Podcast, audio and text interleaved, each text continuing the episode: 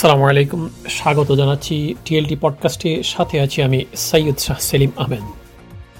আজকের প্রসঙ্গ যে কারণে সিলেট এবং সুনামগঞ্জ তলিয়ে যায়, এর সমাধান ইবা কী, এ নিয়ে বিস্তারিত তথ্য উপাত্ত নিয়ে ঘাটাঘাটি করার চেষ্টা করে আপনাদেরকে, আপনাদের সাথে শেয়ার করার চেষ্টা করব।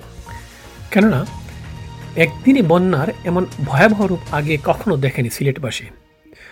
হতভম্ব ক্ষতিগ্রস্ত লক্ষ লক্ষ মানুষ অবাক হয়েছেন সিলেট সিটি কর্পোরেশন সহ স্থানীয় প্রশাসনের কর্মকর্তারাও।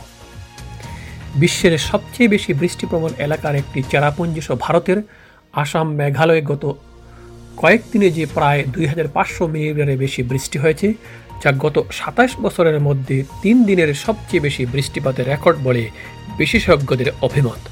কিন্তু প্রশ্ন উঠেছে, তবে সেই ঢলের পানি, বৃষ্টির পানি, উজানের পানি, যেভাবেই চিহ্নিত করা হোক না কেন, বা যাই বলা হোক না কেন, সিলেট থেকে দ্রুত স্বরে দক্ষিণে নেমে যাচ্ছে না কেন? বা এই পানি নামতে এত দেরি হচ্ছে কেন, বা দেরি হলো কেন? পানি প্রবাহে বাধাগ্রস্ত কেন হচ্ছে? সিলেট সুনামগঞ্জে বন্যার ভয়াবহতা দ্রুত তীব্র আকার ধারণ করছে কোন কারণে? পরিবেশ এবং বিশেষজ্ঞরা তাৎক্ষণিকভাবে চারটি কারণকে চিহ্নিত করে বলছেন যে, এবারের ভয়াবহ বন্যায় নাকাল অবস্থা সিলেটের সেগুলো হলো, এক নম্বর, নদীর নাব্যতা সংকট, দ্বিতীয়ত তারা বলছেন হাওরে অপরিকল্পিত বাঁধ ও স্লুইচ গেট নির্মাণ, তৃতীয়ত বিশেষজ্ঞদের অভিমত, হাওর বিল, ঝিল, ভরাট, চতুর্থত তারা বলছেন নির্বিচারে পাহাড় টিলা কাটা। সেই কারণে সমাধানের পথগুলো তারা বলে দিয়েছেন। সিলেটের প্রধান দুই নদী সুরমা কুশিয়ারা সহ অন্যান্য নদ নদী খনন করা এবং সিলেট নগরের ভেতর দিয়ে প্রবাহিত প্রাকৃতিক ছড়াগুলো দখলমুক্ত করে খনন করা। এভাবেই পানি প্রবাহের স্বাভাবিক পথ নিশ্চিত হবে বলে তারা বলছেন। পরিবেশবিদ এবং বিশেষজ্ঞরা আরও বলছেন, সবচেয়ে বেশি জরুরি কালনি নদী খনন কারণ সিলেটের বিশাল এলাকার পানি যায় শুধু এই কালনি নদী দিয়ে। এ বিষয়ে সিলেটের শাহজালাল বিজ্ঞান ও প্রযুক্তি বিশ্ববিদ্যালয়ের পুরো ও পরিবেশ কৌশল বিভাগের অধ্যাপক মোস্তাক আহমদের অভিমত হচ্ছে, সিলেট থেকে পানি বের করে দেওয়ার একমাত্র উপায় নদী খনন। দীর্ঘমেয়াদী পরিকল্পনা নিয়ে সঠিক নকশা ও পদ্ধতিতে সিলেটের নদীগুলো খনন করে দৈর্ঘ্য, প্রস্থ ও গভীরতা বাড়ানো। পাশাপাশি নির্বিচারে সিলেটে পাহাড় টিলা কাটা পুকুর ভরাট থামানো উচিত। বিশেষ করে সিলেট এলাকার পানি বের হওয়ার জন্য যে একটা মাত্র পথ আছে অর্থাৎ কালনি নদী, সেটাকে খনন করলে দ্রুত বন্যার পানি সরে যেতে পারবে।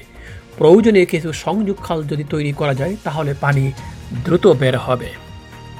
বাংলাদেশ পরিবেশ আন্দোলন বাপা সিলেটের সাধারণ সম্পাদক আব্দুল করিম চৌধুরী কি মনে করেন?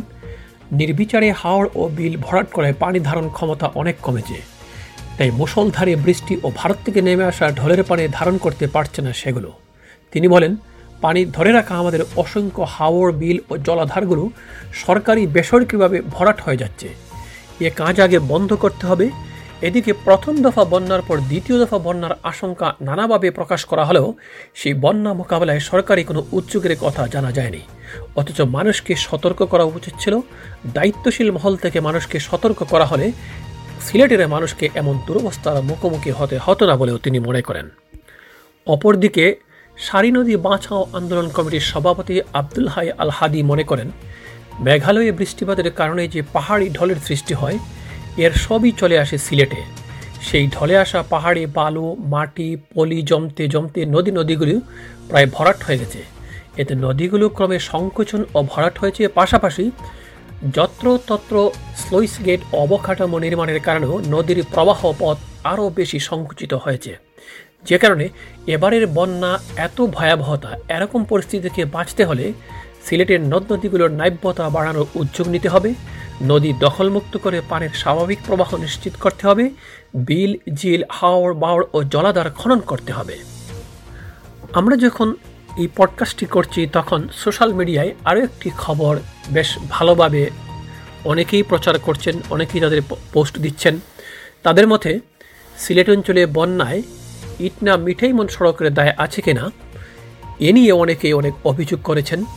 কিন্তু দুর্যোগ এবং ত্রাণ প্রতিমন্ত্রী এনামুর রহমান এই অভিযোগকে উড়িয়ে দিয়েছেন। তিনি সাংবাদিকদের বলেছেন, যে রাস্তার কথা বলছেন, সেখানে কিন্তু বড় বড় কয়েকটি সেতু আছে, পানি সরে যাওয়ার জন্য।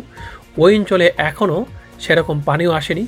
পানি সরে যাওয়ায় তাই প্রশ্নই আসে না। সেখানে দুটি বড় নদীও আছে, সেদিক দিয়েও পানি সরে যেতে পারে। কিন্তু ফেসবুকে এবং বিভিন্ন সামাজিক যোগাযোগ মাধ্যমে অনেকেই বলছেন, এই সড়কটির কারণেই সিলেটে এবং সুনামগঞ্জে পানিতে তলিয়ে গেছে। এদিকে পানি সম্পদ প্রতিমন্ত্রী জাহিদ ফারুকও নদীগুলোর নাব্যতা কমে যাওয়াকে দায়ী করেছেন। তিনি জানান, প্রতি মনসুনে উজান থেকে এক দশমিক দুই বিলিয়ন টন পলি উপর থেকে নিচে নেমে আসে। এই যে পলি আসছে, এতে আমাদের নদীর নাব্য ঠিক থাকে না। তলদেশ উঁচু হয়ে যায়, এতে পানির ধারণ ক্ষমতা কমে যায়। তার মতে, মাটি দিয়ে বাঁধ তৈরি করে ঘাস লাগিয়ে বনায়ন করলে ভাঙ্গনের পরিমাণটাও কমে আসবে, যেটা আমরা দেখেছি বিভিন্ন জায়গায় নদী বাঙ্গনে বা অনেক বাঁধ ভেঙে পানির স্রোতের উড়ে গেছে, তলিয়ে গেছে এলাকা। তার মতে, আমরা গাছ লাগালেও দেখা যায়, এসব এলাকায় যেহেতু গ্যাস নাই, কৃষকেরা বা তাদের পরিবারের সদস্যরা এই গাছ কেটেই তাদের রান্নাবান্না করে, তারপর ইটের ভাটায় কাঠটা এখান থেকে নিয়ে যায়। আমাদের একটি ধারণা আছে যে, যেসব দায়িত্ব, সব দায়িত্ব সরকারের, কিন্তু সরকারের একার পক্ষে সব সামনে রাখা সম্ভব নয়। এখানে যদি সাধারণ মানুষ সহযোগিতা না করে, তাহলে কিন্তু এটা প্রতিরোধ করাও সম্ভব হবে না। এ ছিল জাহিদ ফারুকের অভিমত। বিশ্বে যেভাবে ক্লাইমেট চেঞ্জ হচ্ছে অনেক ক্লাইমেট বা পরিবেশবিদরা অনেক আগ থেকে এ ব্যাপারে সতর্ক করে দিয়েছিলেন। জাতিসংঘ বেশ কয়েকবার সতর্ক করে দিয়েছে। নানা ফোরামে এ ব্যাপারে অনেক আলোচনা হয়েছে। যে ক্লাইমেট চেঞ্জের কারণে অনেক দেশ, বিশেষ করে দরিদ্র দেশগুলো ক্ষতিগ্রস্তের শিকার হবে। বিশেষ করে বাংলাদেশ এ ব্যাপারে বেশি প্রভাবিত হবে বা বাংলাদেশ, যে বাংলাদেশের উপরে প্রভাবটা পড়বে বেশি করে।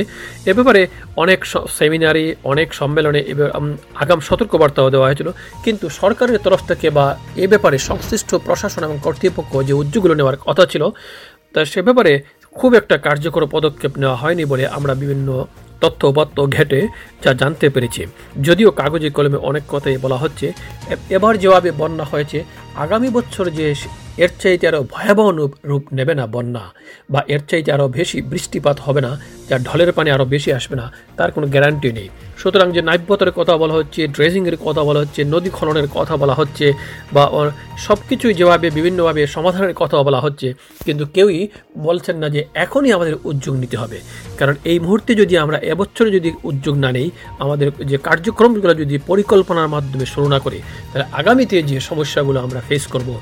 সেটা হবে আরও ভয়াবহ। যা আমাদের পক্ষে, অনেকের পক্ষে সেটা মোকাবেলা করা সম্ভব হবে না। ভালো থাকুন, সুস্থ থাকুন। সবার মঙ্গল কামনা করি। আল্লাহ হাফেজ।